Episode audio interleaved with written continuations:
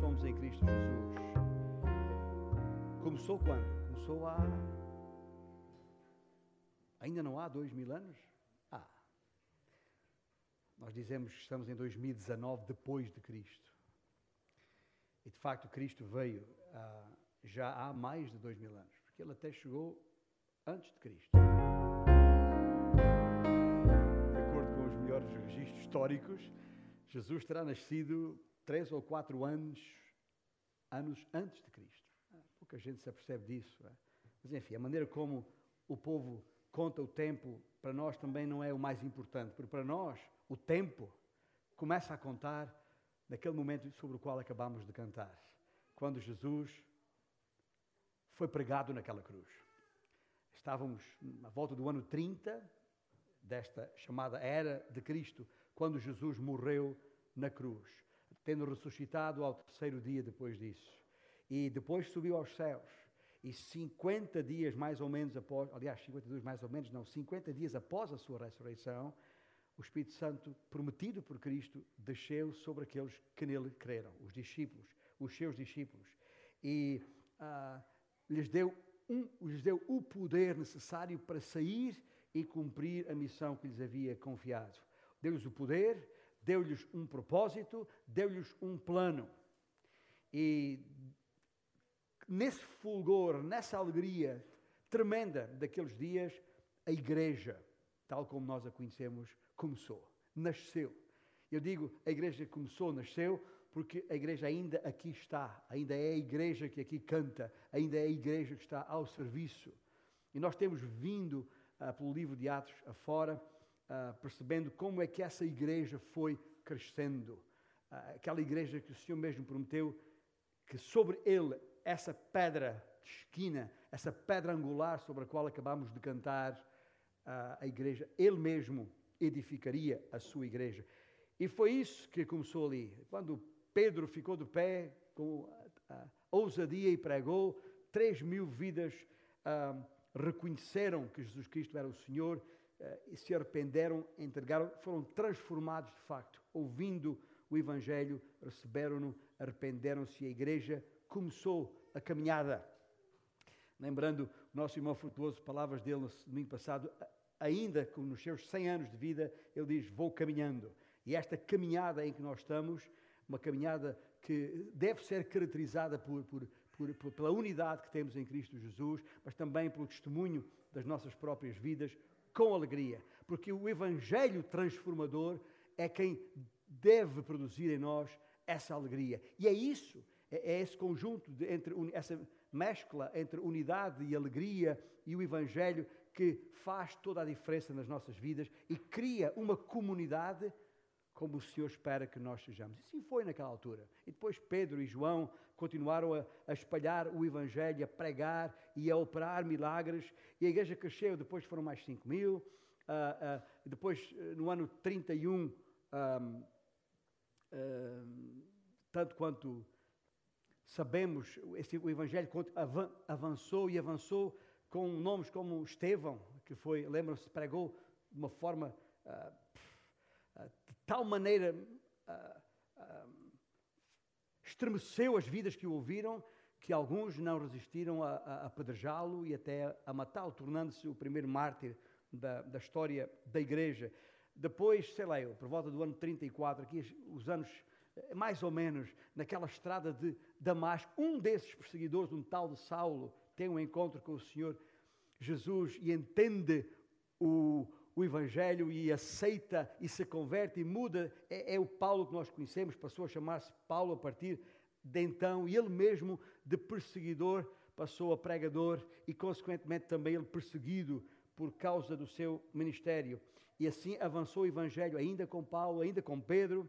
Ah, ah, depois Pedro deu, ah, o Senhor deu a Pedro aquela visão para ele perceber de uma vez por todas, a igreja estava muito para além dos judeus e não se confinava aos judeus e era preciso alcançar os gentios. E assim foi. Uh, e passaram mais, mais anos, talvez uma década, quando o rei Herodes Agripa, primeiro, o primeiro, uh, naquela época, uh, avançou com uma perseguição feroz, matou o apóstolo Tiago, naquela época, pôs o Pedro em prisão. Aquela história que depois a igreja reunida na casa da mãe de João Marcos orou e o Senhor com os anjos libertou a Pedro da prisão para que o trabalho continuasse, não, porque não era para parar ali, mas essa perseguição obrigou os discípulos de Cristo a espalharem-se, a não ficarem em Jerusalém, nem sequer na Judeia, mas corresponderem ao desafio que o Senhor Jesus havia deixado de ir até Samaria e até aos confins da terra. E de tal maneira que até o centro de operações, a base operacional da igreja, mudou-se de Jerusalém para Antioquia. E aí é dali depois que Paulo e Barnabé saem nas primeiras viagens missionárias enviados pela igreja. E, e, e, assim, assim foi, foram por Chipre, etc. Depois há uma segunda viagem missionária em que uh, resultou até numa, num conflito, numa polémica entre, entre uh, uh, Paulo e, e, Barnabé, porque Paulo queria levar o, o, o, aliás, Barnabé queria levar o João Marcos consigo, mas Paulo disse que não. Falámos sobre isso aqui há 15 dias atrás. Falámos também, e entretanto já tinha ocorrido algo muito importante na história da igreja, que está uh, narrado no capítulo 15 de, de, Atos, o chamado Concílio de Jerusalém, que foi importantíssimo. Porquê? Porque, entretanto, alguns crentes judeus uh, queriam impor aos, entretanto, recém-convertidos gentios, uma, um requisito que eles consideravam necessário para a salvação. Como sabem, especialmente a, a, a circuncisão. Não, é, não era só a circuncisão, mas principalmente a circuncisão. E isso criou ali um conflito. Foi preciso a igreja diante dessa polémica, tomar uma posição e depois Tiago, não apóstolo, tinha falecido, mas o, o, o irmão do, do, Senhor e pastor da igreja em Jerusalém, a mandar a, redigir carta circular para ser enviada a todas as igrejas por onde Paulo e Barnabé e outros fossem em viagem missionária, para deixar claro, inequívoco, para que não houvesse nenhuma dúvida que a circuncisão não era requerimento para a salvação que a salvação não precisava de cumprir nenhum costumes e tradições de, de, de coisíssima nenhuma, muito menos eh, incluindo a circuncisão. Portanto, assim foi. Mas depois que houve aquela polémica entre Paulo e Barnabé, Barnabé saiu para, de, de, volta para Chipre com João Marcos, Paulo pega em Silas e avança para norte, entrando na, pela Frígia e chegando às regiões da, da Galácia, levando consigo Silas, e depois naquelas regiões é quando encontram e chama para si Timóteo que se junta a eles. Eu estou a dizer isto tudo aqui em alta velocidade, só para lembrar a história que nós, durante vários meses, fomos vendo quase capítulo após capítulo, há alguns casos, versículo após versículo, para lembrar que foi assim que o Evangelho chegou a, a, a, por toda a Ásia Menor e até à Grécia, à Europa, neste caso. E, e, devemos manter em mente, enquanto pensamos nestas coisas, devemos manter em mente, sempre fresco, para que não nos esqueçamos de que, um, uh, ah, que temos que tomar todo o cuidado para que o Evangelho não seja perturbado, adulterado, alterado, misturado, conspurcado, em muitos casos, com falsos evangelhos que falsos profetas, falsos mestres, tanto procuram um, conseguir dentro para perturbar, para minar a igreja. Ou seja, uma igreja verdadeiramente animada, no sentido de, de, de, de consumida por, por, por, por pela, pela, pelo fulgor, pela, pela, chama do Evangelho. Estou aqui algum cuidado a usar palavras para não, eh, de repente, não, não, não, não uh, uh, importar palavras do, do, que se usam nos meios pentecostais e, e, e, e neopentecostais e outros, porque algumas pessoas poderão ficar ofendidas. Olha, o pastor está aqui a usar uma terminologia pentecostal de uma igreja animada, ou não sei o que mais. É verdade, nós não somos uma igreja pentecostal, mas, mas uh, se há palavras que nós temos que aprender a usar e têm que fazer parte de nós, é, é, é sermos animados, avivados, não temos que ter medo destas palavras de ânimo, de, de vida, de chama, de, de, luz, ah, sei lá eu, ah, porque é, é esse movimento que nós temos que ter, é essa disposição de coração que nós temos que ter para poder levar esta mensagem da salvação que vem tão somente da obra redentora de Cristo Jesus na cruz. Sua morte, sua ressurreição, a sua, a sua sepultura e a sua ressurreição. Portanto, nada de tradições, nada de hábitos culturais, nada de, de, boas obras. E temos que manter isso fresco e firme em nós, uh, porque essa é a mensagem que, que, que, nos permite avançar neste progresso do Evangelho que é, nossa, que é a nossa responsabilidade, que o Senhor nos confiou. porque esta missão ainda não terminou. Nós não vamos agora até o final do livro de Atos direto. Isto que eu acabei de vos dizer agora, esta síntese de Atos, foi Atos 1 até 18. Daqui a pouco vamos abrir em Atos 19 ainda. Vamos olhar para Atos 19 e 20 para, enquanto preparação para esta nova série de mensagens que têm a ver, estão diretamente relacionadas com o que se passou, quer em Éfeso, quer em Colossos. E os livros de estudo estamos uh, usando na escola dominical, na nossa escola bíblica, justamente uh, tem a ver com estas cartas que Paulo escreveu tanto a, a, à igreja em Colossos como à igreja em Éfeso e em tudo o que, o que ali está. Porque uma coisa sabemos, até aqui a igreja continuou a crescer, com grande alegria, com grande entusiasmo, e assim terá que continuar. O livro de Atos tem 28 capítulos, mas como tem dito tantas vezes, a história da igreja não está ainda fechada, completa. Uh, nós, estamos, nós estamos a escrever o capítulo 29 de Atos e temos que continuar a fazê-lo porque o Senhor ainda não voltou. Amém? Esse é o nosso ânimo, é para isso que estamos aqui. Portanto, se tem uma Bíblia à mão, abra lá, por favor, em Atos capítulo 19, e aí é o nosso ponto de partida para esta nova série. E dentro deste primeiro tema, em que, uh, para percebermos a vida e o poder que há em Jesus Cristo e nele somente. Um, como percebemos aqui, e deixa uma coisa enquanto os irmãos abrem aí. Nos meus já 43 anos de ministério, tenho passado por muitas igrejas. Uh, principalmente nos meus primeiros anos enquanto obreiro, missionário com palavra da vida, o nosso ministério era um ministério muito mais itinerante, de igreja em igreja, e conheci, conhecemos, portanto, muitas igrejas. E, e, e, se eu pudesse dividir todas as igrejas por, por onde passámos e conhecemos em dois grandes grupos, eu diria: vimos igrejas a navegar e vimos igrejas a naufragar.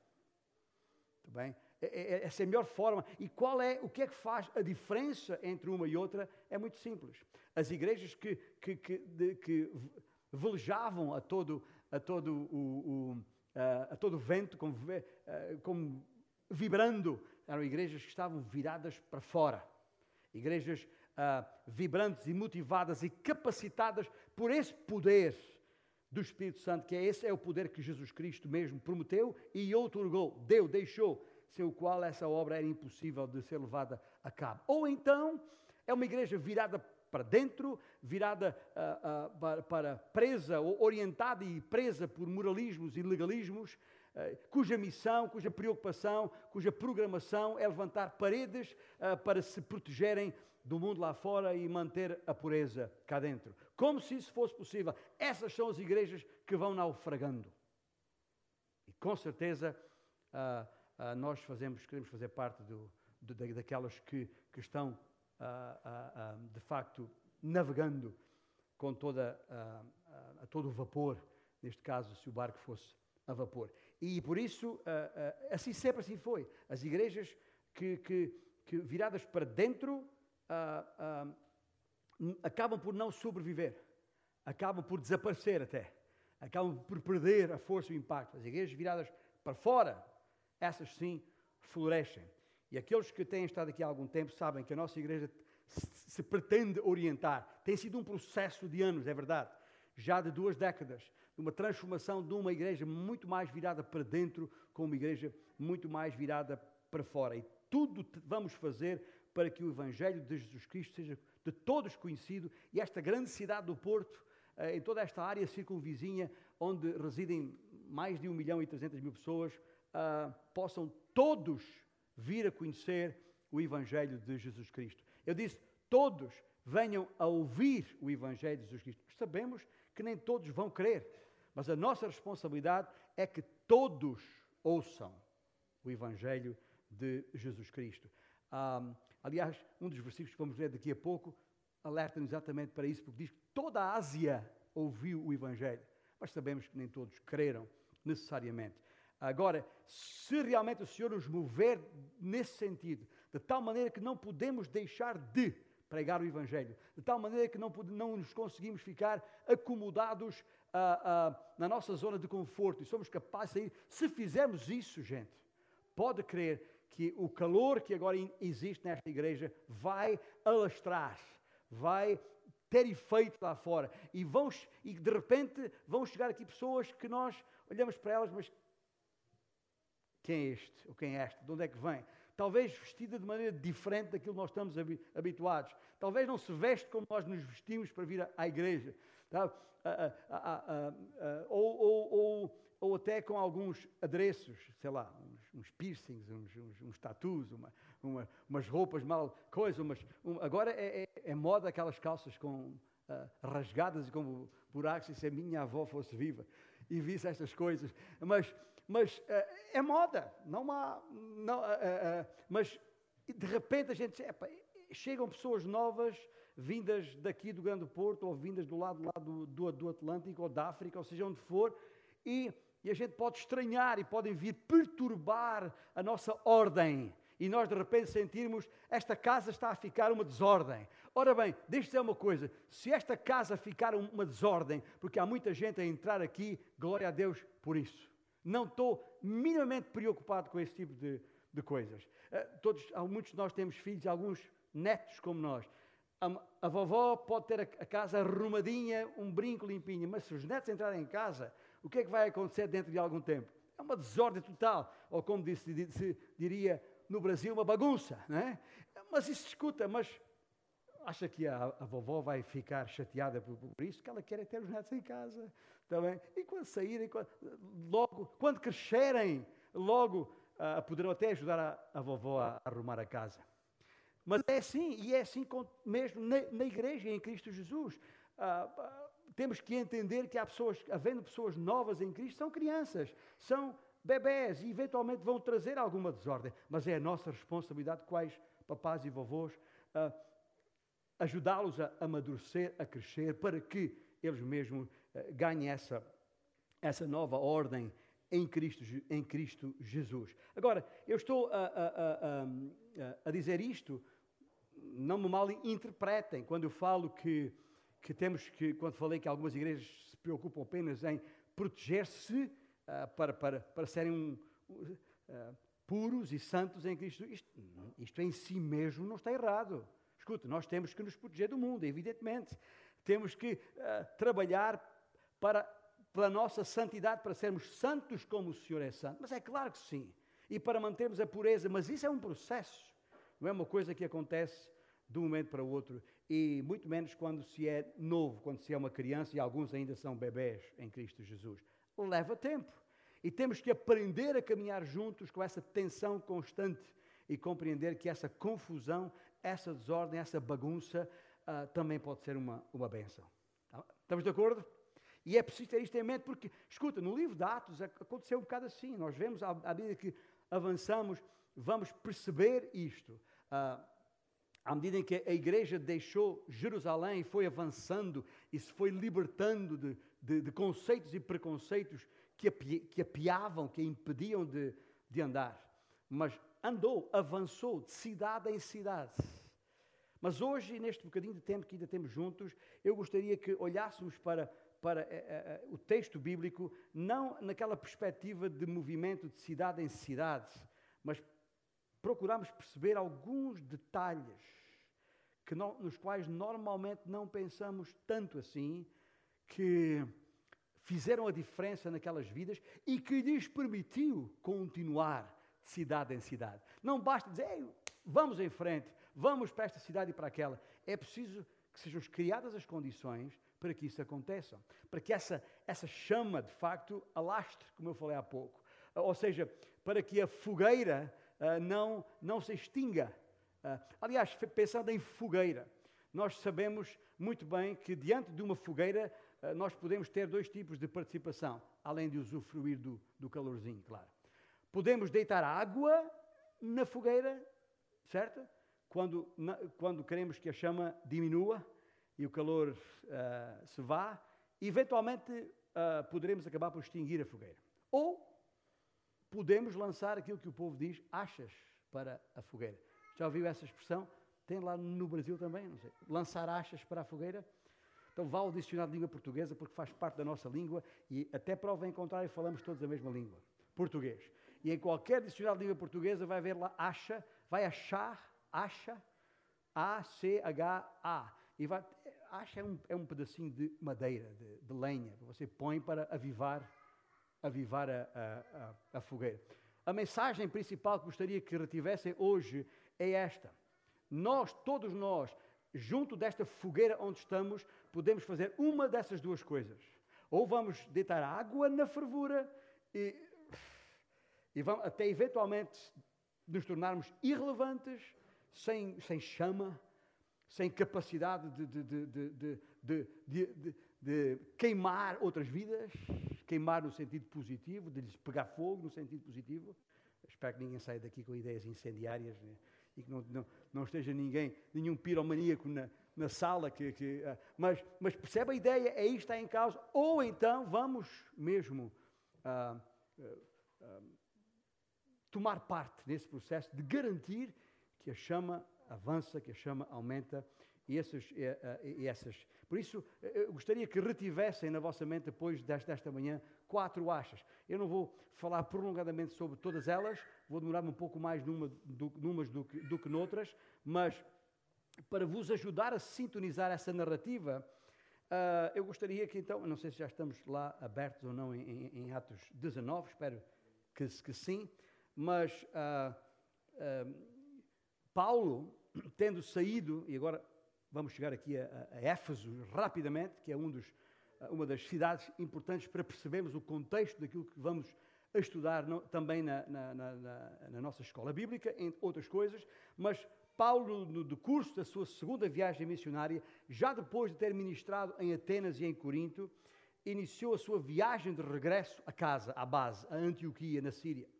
E uh, fê-lo passando por Éfeso, por pouco tempo, deixou ali, foi quando ele deixou ali Priscila e Áquila, ou, ou, uh, uh, importantes companheiros de ministério de Paulo, aliás, importantes não só pelo, que fizeram na, na, Europa, mas também ali em Éfeso, e foi ali em Éfeso, já agora, foram eles que acolheram e esclareceram um outro nome grande de, de, de, do empreendimento missionário, que foi Apolo.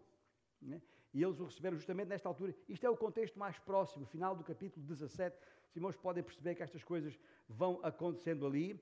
E, e, da, e, da, e, e dali, depois de ter voltado, uh, uh, passou por Éfeso, voltou a Antioquia da Síria, fê-lo via, tocou ali em Chipre, passou por Jerusalém, subiu a norte, nesse caso desceu, porque estamos de saindo de Jerusalém é sempre a descer mas desceu para norte em direção a, a Antioquia. Teve ali algum tempo, demorou-se ali algum tempo e depois saiu de novo para aquilo que se convencionou chamar a terceira viagem missionária de Paulo, dirigindo-se de novo para as igrejas que onde já havia estado antes, ali pela, pela, pela Galácia, pela, pela, pela Frígia.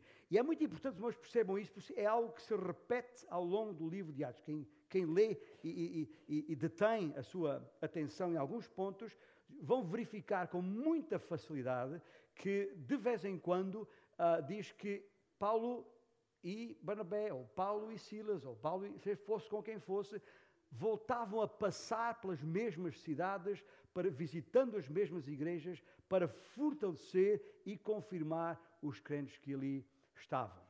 Uh, a segunda parte do capítulo 14 de Atos tem uma boa síntese disto, se quiser perceber ali. No fundo, é o ciclo chamado por, por o, o, o missiólogo uh, David Hasselgrave, David Hasselgrave, o ciclo paulino, esta constante uh, rotação que tem que continuar até o Senhor voltar, sair para outras paragens, pregar o Evangelho, aqueles que creem são batizados, reunidos, fortalecidos na fé, e depois, uma vez amadurecidos, e entre aqueles que vão amadurecendo, alguns se destacam como líderes, são treinados e são depois enviados. Alguns ficam e outros são enviados para o avanço do Evangelho. Isto continua, é isso que nós temos que fazer, é isso que nós estamos a fazer aqui e em Moçambique também, em outros países temos feito. É por isso que chamamos de iniciativa Antioquia, porque tem a mesma base histórica, tem a mesma orientação histórica e teológica. Ou seja, aquilo que eu faço cada vez que saio para Moçambique, as várias vezes que faço, dentro de maio, acabei de chegar no final do mês de agosto, dentro de dez dias estou de volta lá e estou passando por estas igrejas de novo, fortalecendo os irmãos, treinando líderes, uh, indicando uh, aqueles que devem uh, liderar as igrejas e assim continuamos e vamos continuar porque a história da igreja ainda não terminou. Não terminou lá, nem terminou aqui. É suposto continuar. E assim foi que, uh, nesta sua terceira viagem, finalmente chegou a Éfeso. E ali terá ficado, uh, demorou-se ali um par de anos, ensinando e pregando e curando a muitos. E como resultado dessa sua permanência, tal como já referi há pouco, e porque as Escrituras assim o atestam, toda a Ásia ouviu o Evangelho. Naturalmente, todos ouviram, mas nem todos aceitaram. E dali, um, ao chegar ali, a Éfeso, estamos em Atos 19, há uma história ali que, que à primeira vista parece até meio assustadora. Se, há ali uma história que envolve ali uns sete filhos de um tal Seva, Seva uh, que eram, eram o quê? Como é que eu os vou chamar? Eram exorcistas profissionais. Uh, exorcistas profissionais. Eu não sei se uh, havia universidade para isso, se tinham escola, não sei se era preciso ter algum curso para, para fazer aquilo, mas a verdade é que era aquilo que eles eram era a sua atividade. Eram judeus, exorcistas, itinerantes. Andavam de sinagoga em sinagoga, de cidade em cidade, a ver se havia por alguém endemoniado para depois uh, retirar deles os, os, os, demónios. Era o seu trabalho, está bem? Uh, não sei, não sabemos detalhes a respeito disto, não sei se eles ganhavam bem, se ganhavam mal, se aquilo era trabalho suficiente para fazerem a sua vida daquilo, mas a verdade era isso que eles eram, era a sua atividade normal. E um, uh, ah, de repente Paulo chega e eles veem Paulo em ação. E que, a forma como Paulo atua é totalmente diferente da, da, forma como eles atuavam. Eu não sei se, se já têm visto aqueles filmes daquelas uh, de, com, onde há cenas de expulsão de, de demónios. Eu, na minha cabeça, ah, lembro-me, ainda adolescente, ou seja, foi ontem, uh, uh, de um filme que é chamado O Exorcista. Uh, não sei se qual isso. Marcou-me até hoje. Eu acho que não voltei a ver mais filme nenhum daqueles. Agora fiquei tão marcado por, por aquilo. Complicado. Mas o Exorcista chegava aquela jovem ali, possessa, e depois vem lá o exorcista que chega e há ali uma quantidade de trabalhos que são feitos, de, muito cansaço, uh, exaustivos, que envolve uh, cruzes e envolve rezas e benzeduras e águas e azeites e não sei o quê, uma quantidade de coisas e depois de repente a menina sopa as paredes afora e, e, e, ah, e, tem uma força descomunal e, e talvez fosse isto que aqueles sete exorcistas ali em Éfeso faziam. E Paulo chega e não é preciso nada disto. Olha para alguém endemoniado e dá ordem, é, já foi. Já foi. Ficaram impressionados.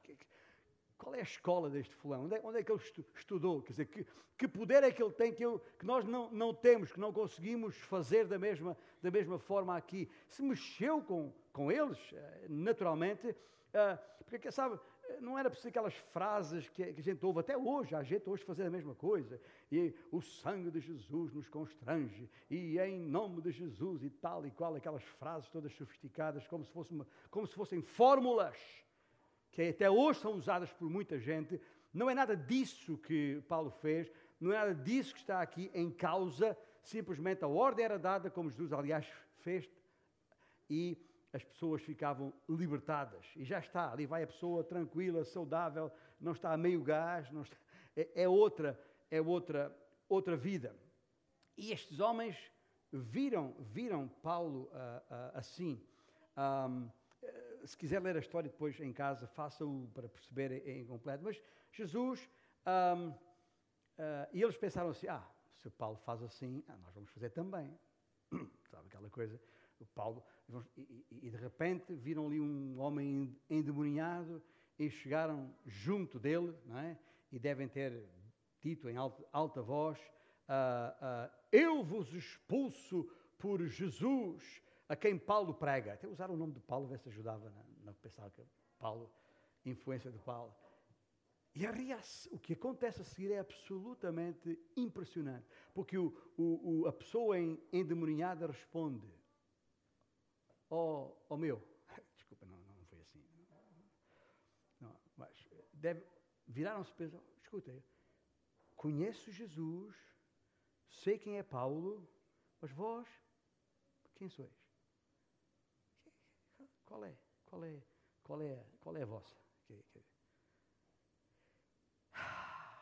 Imagino, não, não posso saber, mas imagino, deve, deve ter sido assim uma, aquele friozinho para a espinha acima, uh, um, uh, um, sobre o coração a bater, uh, o demónio diz, qual é o vosso nome? Quer dizer, não vos conheço de lado nenhum.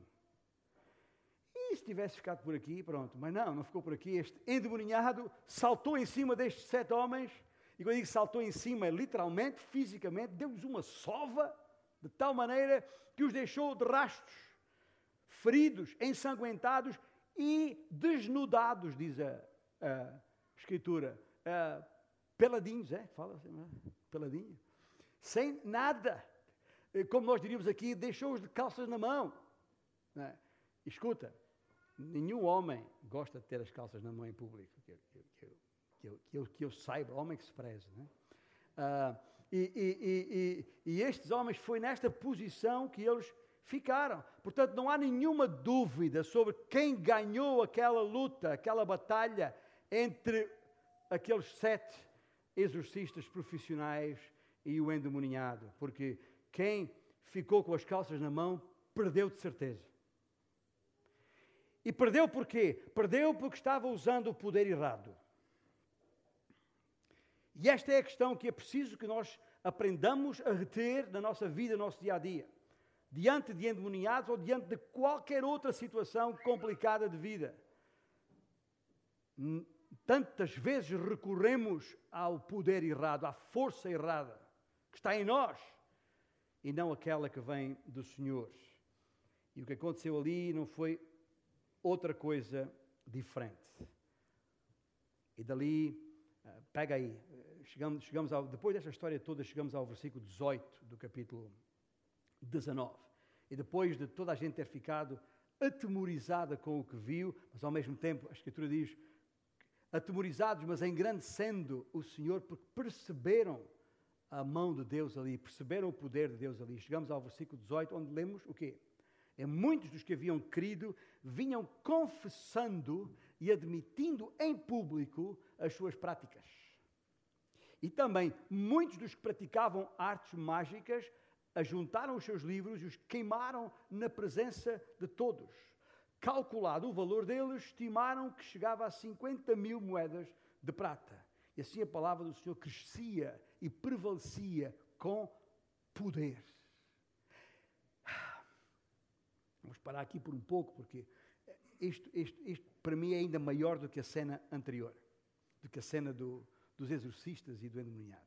Porque o que é que está a acontecer aqui? Veja bem o que é que está a acontecer aqui. Quem é que vem para a frente? Quem é que vem para a praça pública? Quem é que vem denunciar publicamente as suas práticas? O que é que está lá escrito no versículo 18? Muitos dos que crerão. Gente, são os crentes. Os crentes que já havia na cidade de Éfeso. Não esqueçam, o Evangelho já estava lá antes deste momento.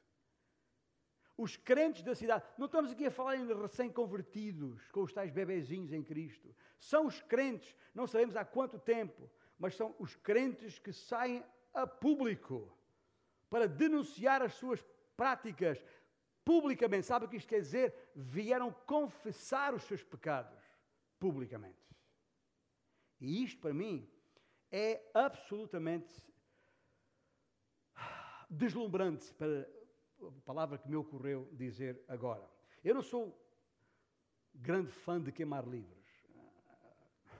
Ainda sou daquela geração em que gosto do, dos, dos, livros. Tenho aqui, tenho aqui a, a, a, as minhas notas eletronicamente, mas, mas eh, quero ter ainda o papel aqui da, da Bíblia ao lado. Não tem nada contra usar, obviamente, a Bíblia eletrónica, mas ainda sou desse tempo. Ainda dou um valor aos livros que, os mais novos talvez já não, não dão tanto porque estão eletronicamente uh, formatados. Mas 50 mil denários o valor daquilo? O denário, na época, é, é, aliás, a moeda de prata, dizer que estamos a falar aqui, é de facto o denário, que, que se correspondia a um salário do dia, a jorna. Quando, uh, não sei se está aqui gente desse tempo, antigamente trabalhava-se à jorna, ganhava-se X por, por dia.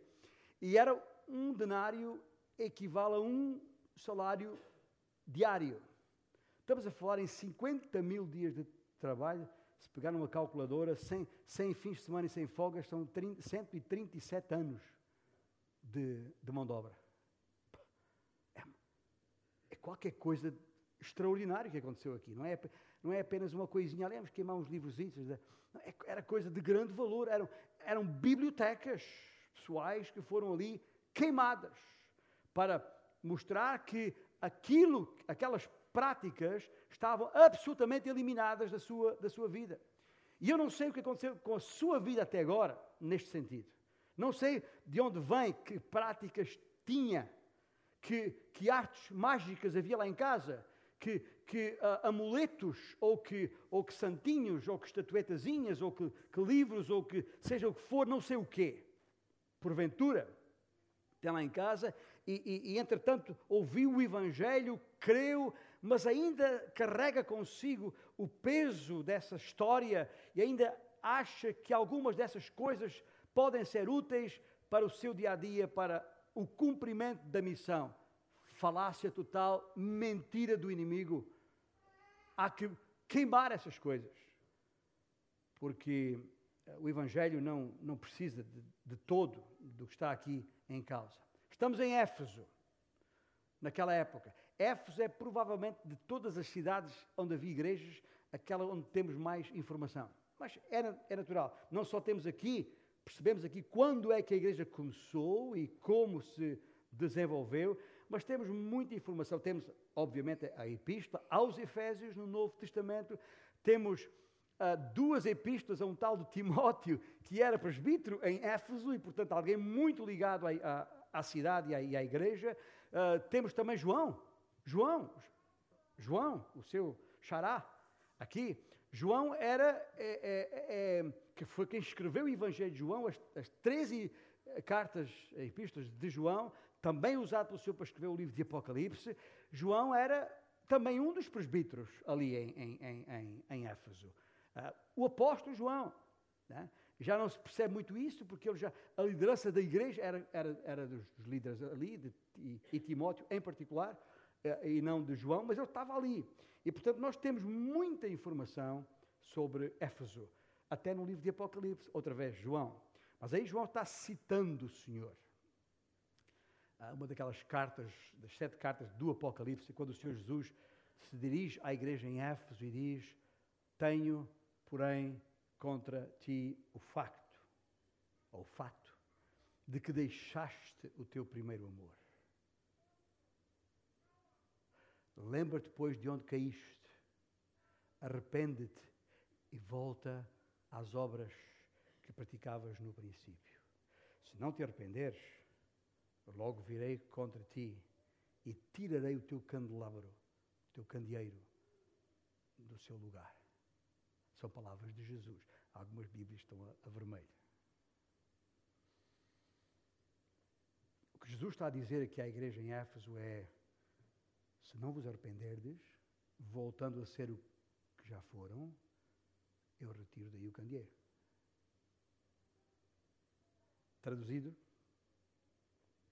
a minha presença, retiro daí o meu poder, retiro daí a minha mão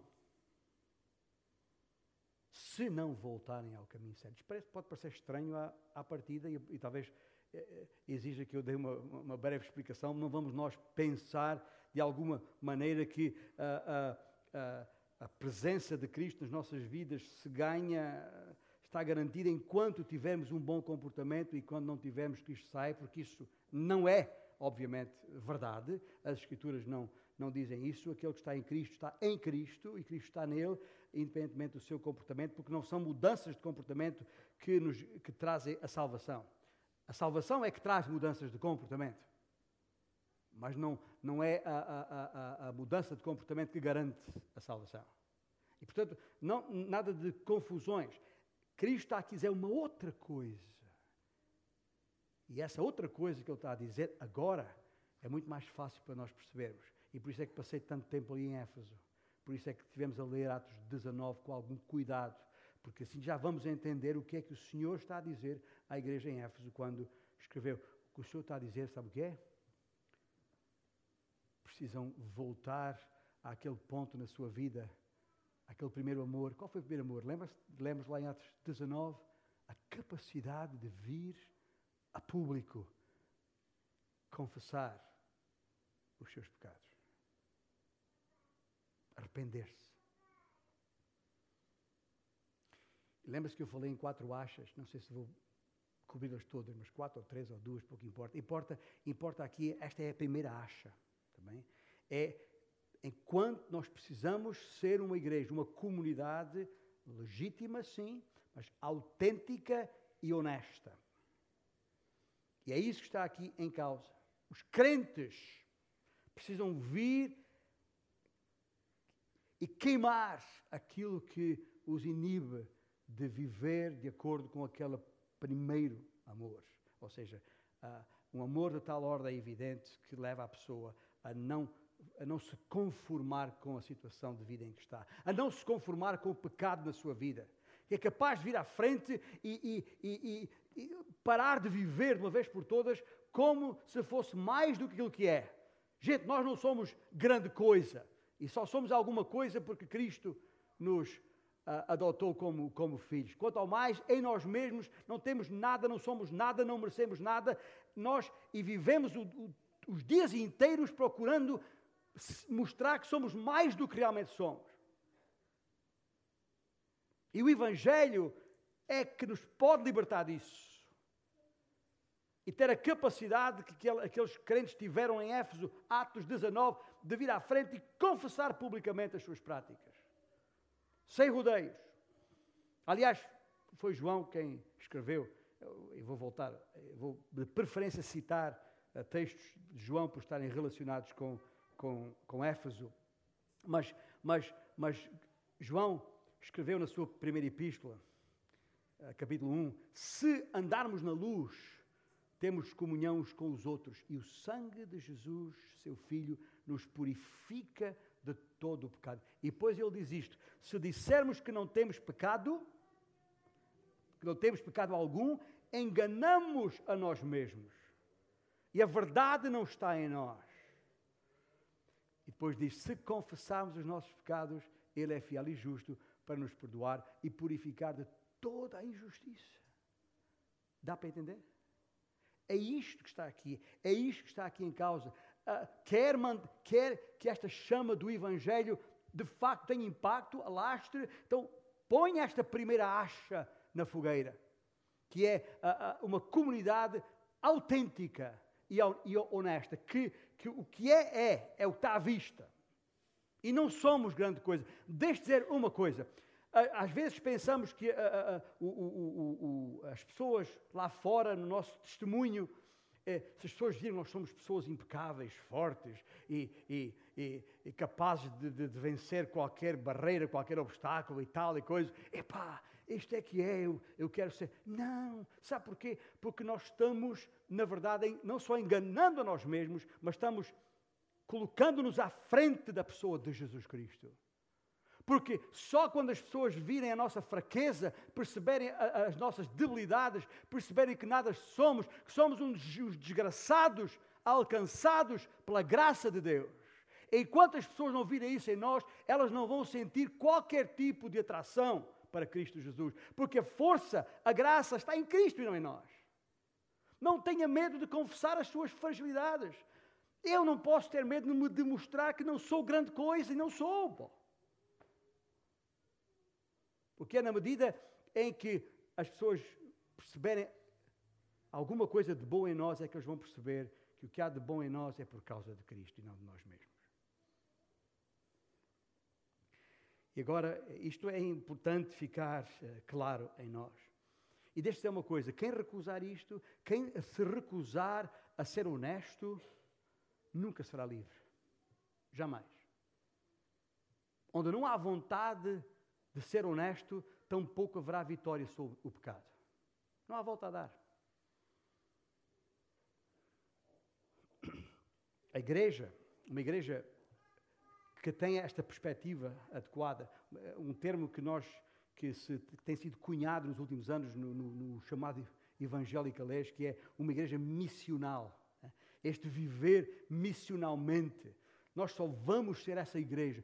A, a igreja só vai florescer missionalmente se pararmos de brincar às igrejinhas, tentando mostrar uma coisa que nós não somos. E isto não é, não é fácil. Eu, eu, eu deixo Augusto, mas o que é que o pastor está a dizer?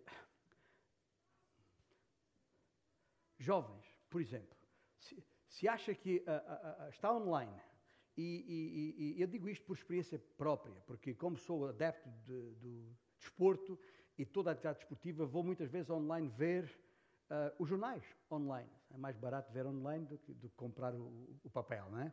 E, e, agora você compra, você abre qualquer site online e imediatamente é pulverizado com imagens de mulheres bonitas, de corpos lindos, esculturais, está bem? Eu não sei o seu caso, é, talvez as mulheres agora não, não vão entender, mas um homem, quando vê um corpo escultural de uma mulher, se acha que vai ficar indiferente? Eu não sei a vosso respeito, eu não fico indiferente. E tenho que confessar, os meus olhos param. Eu podia trocar uma de 60 por duas de 30.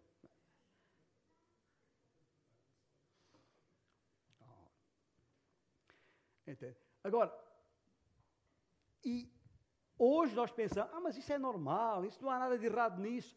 Ah, está tudo errado nisso. Porque se, se, se você não perceber o perigo está aí, quando tem 15, 16, 17 anos e os seus pais não, não, não os ajudam nesse sentido, quando tiver 45 e tiver mulher e filhos, vai perceber tarde demais que está agarrado, está preso, está viciado na pornografia e você mesmo vai procurar os sites porque precisa de se alimentar com aquilo. E é uma, uma, uma vida totalmente devastada. Deixe de ser uma coisa, a pornografia é um dos mais sérios problemas dos nossos dias, e nas igrejas e nos pastores.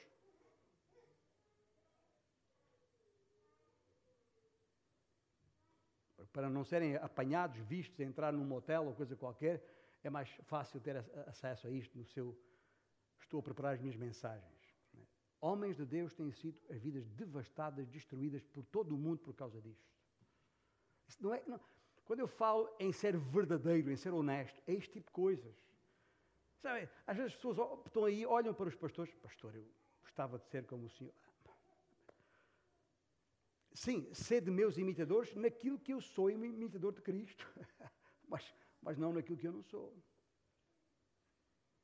E por isso precisamos de perceber isto. Esta é uma acha. Se esta acha da, da, da autenticidade, da honestidade for lançada na fogueira, gente, ninguém para essa igreja. Por isso é que Tiago disse: confessai as vossas culpas uns aos outros. É isso. Não é ir lá ao sacerdote, auricular Deixa-me falar ainda de, uma, de, uma, de, uma, segunda acha. Tem, temos tempo aqui para mais uma segunda acha. Esta segunda acha está logo a seguir, está já no. no, no, no em, é, mas eu vou, vou eu, eu, eu, vou aproveitar, porque falei-vos que em quatro achas, eu vou referir as quatro, mas as duas delas são mais de. quase como referência a elas. A segunda acha está em Atos 20, no capítulo seguinte, portanto, está em Atos 20, a, a partir do versículo uh, 18. E, e, podemos ler uh, as Escrituras aqui, porque de, uh, Paulo já está de volta, outra vez, uh, à base, e, e, passa por Mileto, já não passa por Éfeso, já tinha estado lá, passa por Mileto, um porto-mar, manda chamar os presbíteros da igreja de Éfeso, outra vez. Quando falamos da igreja de Éfeso, não pense que era uma igreja local, tipo primeira igreja batista de Éfeso, tá? A igreja de Éfeso não é nada disso. A igreja em Éfeso era, havia várias igrejas locais na cidade de Éfeso, havia várias igrejas locais na região de Éfeso, como Laodiceia, Esmirna e outras igrejas que estão citadas nas Escrituras. E, e, e, tudo isto era, era a igreja de Éfeso. Como nós falamos aqui da igreja do Grande Porto, igreja, uma só igreja, é isso que estamos a falar aqui. A igreja de, de Éfeso, os presbíteros das, da igreja de Éfeso porque não, não, havia só uma igreja, não havia denominações, nem confissões, nem outras ons tais como aquelas que nós temos hoje. E quando se um, chegaram e se encontraram com ele, disse-lhes: disse, disse Vós bem sabeis como foi que conduzi entre vós em todo o tempo, desde o primeiro dia em que entrei na Ásia, servindo ao Senhor com toda a humildade, lágrimas e provações, que pelas ciladas dos judeus me sobrevieram, jamais deixando de vos anunciar coisa alguma e, e, e, e de vos anunciar, portanto, isto, um, de vos, de, de, de vos de vos ensinar publicamente e também de casa em casa, testificando tanto a judeus como a gregos o arrependimento para com Deus e a fé em nosso Senhor Jesus Cristo. E agora, constrangido em meu espírito, vou para Jerusalém, não sabendo o que ali me acontecerá, senão que o Espírito Santo, de cidade em cidade, me assegura que me esperam cadeias e tribulações. Porém, em nada considero a vida preciosa para mim mesmo, contanto que complete a minha carreira e o ministério que recebi do Senhor Jesus, para testemunhar o Evangelho da graça de Deus. Agora, eu sei que todos vós, em cujo meio passei pregando o reino, não vereis mais o meu rosto. Hum, já, já, já parou para pensar nisto? Eu, eu, eu, gosto de pensar nisto e como uma acho importante aqui, porque e faz-me pensar muito. Paulo é, foi até aquela altura, o grande líder daquelas pessoas, o mestre principal, o profeta principal, o apóstolo deles. É uh, alguém que eles viram uh, com um comportamento e um testemunho absolutamente impressionante. Uh, escuta, a gente esquece, não lemos isso lá, mas gente, escuta, bastava um, um, lencinho de, de Paulo era lançado sobre uma pessoa doente e a pessoa ficava curada. Só para perceber a importância que uh, o apóstolo Paulo tinha naquela altura. E agora está aqui este homem a dizer: O Espírito me avisou que me esperam prisões e tribulações e que não voltarei a ver a vossa face. Ou seja, foi bom enquanto durou, até logo se nos virmos. É. Às vezes, eu, porque é que isto é importante? Eu queria sublinhar esta, esta segunda acha que é preciso deitar na fogueira. Porque às vezes nós temos a ideia, nós gostamos de estar onde estamos porque é a nossa zona de conforto. Estamos bem aqui, entre estas paredes de faia bonitas, em um edifício eh, confortável, tranquilo, um, estamos bem aqui. E eu não estou disposto nem disponível a sair daqui para ir a algum outro lugar, porque estou bem aqui. Não estou disposto a prescindir de coisas e preferências e interesses que eu tenho, porque estou bem aqui. Falando do nosso testemunho pessoal, pessoal, estou a falar meu, ah, ouvimos isto também há, há pouco tempo da parte do nosso irmão, uh, pastor João, uh, que disse, ele disse agora, quando chegou, há poucos meses atrás, que quando veio, uh, não sabe quanto tempo vai ficar, mas espera ficar, se for necessário, o resto da sua vida aqui. É uma coisa que eu disse, Fez domingo passado, dia 15 de setembro, 23 anos, quando pela primeira vez falei a esta igreja como seu pastor. Fez domingo passado 23 anos. Foi mesmo domingo, dia 15 de setembro. Não falei nisso a semana passada para não misturar. Os nossos sentimentos estavam à volta dos 100 frutuosos anos do irmão frutuoso e não propriamente nos, nos meus 23 anos aqui. E não, e não fiz referência a isso. Mas quando aqui, naquele dia, eu disse à igreja a mesma coisa. Não sei quanto tempo vamos chegar aqui, mas chego disponível a passar o resto da minha vida. É pela primeira vez os meus filhos iam ficar numa igreja local, em 20 anos de ministério, de igreja a igreja, de forma itinerante. Uh, uh, estava, estávamos bem, confortáveis, até que aí por volta do ano 2005 o Senhor me disse o quê? Pois, mas não é só aqui, é também ali, referindo-se a, a, Moçambique, e a, e, e acolá, em Angola. E, e, e, ainda mais além, no resto do mundo de língua portuguesa, a chamada diáspora. E assim, de repente, eu, eu me vejo no Luxemburgo, na, na Flórida, em Pensilvânia, New Jersey, e tanto tempo fora, tantas vezes tenho que dizer à igreja até mais ver.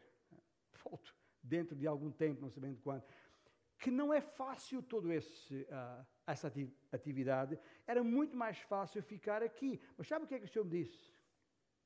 Em todo este tempo, naturalmente, o que o Senhor uh, claramente me, me deixou uh, foi: escuta, queres conhecer-me melhor? Porque eu prego isso, né? Queremos conhecer a Cristo. Queres aprender mais de mim? Queres estar mais perto de mim? A resposta é óbvia, claro que quero. Então vem por aqui.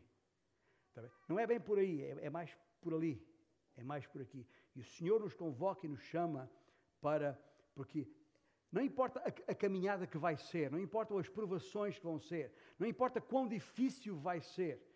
E, e estes 23 anos aqui não têm sido, não foram de maneira nenhuma fáceis. Em, até quase tiveram que ser interrompidos em 1998. Tal era a oposição. Mas o Senhor disse: Quero-vos aqui. E por isso ficámos. Não foi, não tem sido. E se tivesse sido mais fácil, talvez eu não teria aprendido tanto do Senhor como aprendi. Talvez não me tivesse chegado tanto ao Senhor como me cheguei. E o que eu quero dizer uh, uh, aos, aos, irmãos é que aquilo que nos tem que mover é o progresso do Evangelho e o conhecer a Cristo. O que é que Paulo diz? Eu considerei o quê? Tudo como esterco. Para quê? Para conhecer a Cristo. Gente, essa é a nossa razão de ser, não é, não é sabermos mais, ou termos mais, ou estarmos melhor, mais bem-estar, mais confortáveis, uh, deixar uma grande herança para os nossos filhos e não sei o que mais. Não, a nossa razão de viver e ser é conhecer a Cristo. É o progresso do Evangelho que nos tem que mover e consumir. E se tiver que passar mais tempo fora e dizer mais vezes uh, até à minha volta, que assim seja, desde que isso signifique mais fruto para o reino mesmo que tenha de prescindir dos meus interesses e, e ou preferências pessoais. Essa é a segunda acha que temos que estar disponíveis. Lembra-se? Foi assim em Antioquia, tem que ser assim em qualquer igreja. De repente o Senhor diz: Para-me, Paulo e Barnabé. Fora daqui, embora. está disposto a isso? Está pronto para isso? Tem que estar, porque é assim que o Evangelho uh, avança. E, e avança de maneira inequívoca. E, e nós vamos ficar por, por aqui hoje, porque o nosso tempo já se escoou. Mas eu estaria falando sobre essas coisas ainda por muito mais tempo. Ah, falei em duas achas. Ah, ah, aqui, só nestes versículos e, capítulos, estou aqui à volta, há mais duas ou três achas que eu gostaria de, de, de referir. desde logo, uma, precisamos ser uma comunidade inabalavelmente comprometida com a palavra de Deus e falaremos disso numa, numa, numa outra uh, instância, com certeza, e precisamos ser, e essa seria a quarta acha, uma, uma comunidade uh, infatigavelmente diligente. Quer dizer, com isto, é aquilo que, que o apóstolo Paulo uh, refere, no, ainda aqui no, no capítulo 20, eu vou só terminar com estes versículos que estão aqui, capítulo 20 de Atos, versículos uh, 34, uh, quando ele diz: Vós mesmos sabeis que estas mãos serviram para o que me era necessário a mim e aos que estavam comigo, tendo, tenho-vos mostrado em tudo que trabalhando assim é mistério. Trabalhando assim. Estou a falar, gente, o Senhor não nos chamou para folgar. Desculpa lá dizer isto assim. Precisamos de descansar de vez em quando, claro. Precisamos de refrigério da nossa alma de vez em quando, precisamos. Mas o Senhor não nos chamou para sermos folgados. Bem, mas chamou-nos para um trabalho árduo, difícil, incansável, incansável, que não, que não tem paragens necessariamente. E aqui está o grande desafio que é deixar esta. Vamos realmente levar o Evangelho a toda a gente à nossa volta e tornar conhecido o Evangelho de Jesus Cristo a toda a volta, lembre-se, há algumas achas que precisamos lançar nesta, nesta fogueira. Uma, uma vida, temos que ser uma comunidade autêntica e honesta. Temos que ser uma comunidade pronta e disposta a abdicar, a abdicar de seus interesses e preferências pessoais. Temos que ser uma comunidade apegada à palavra de Deus que tem que ser a autoridade sobre a nossa própria palavra e não é o que eu acho, mas o que o Senhor diz e quer, e temos que ser necessariamente uma comunidade diligente, infatigavelmente diligente. E assim o Evangelho avançará, e assim o Senhor será honrado e glorificado. Amém?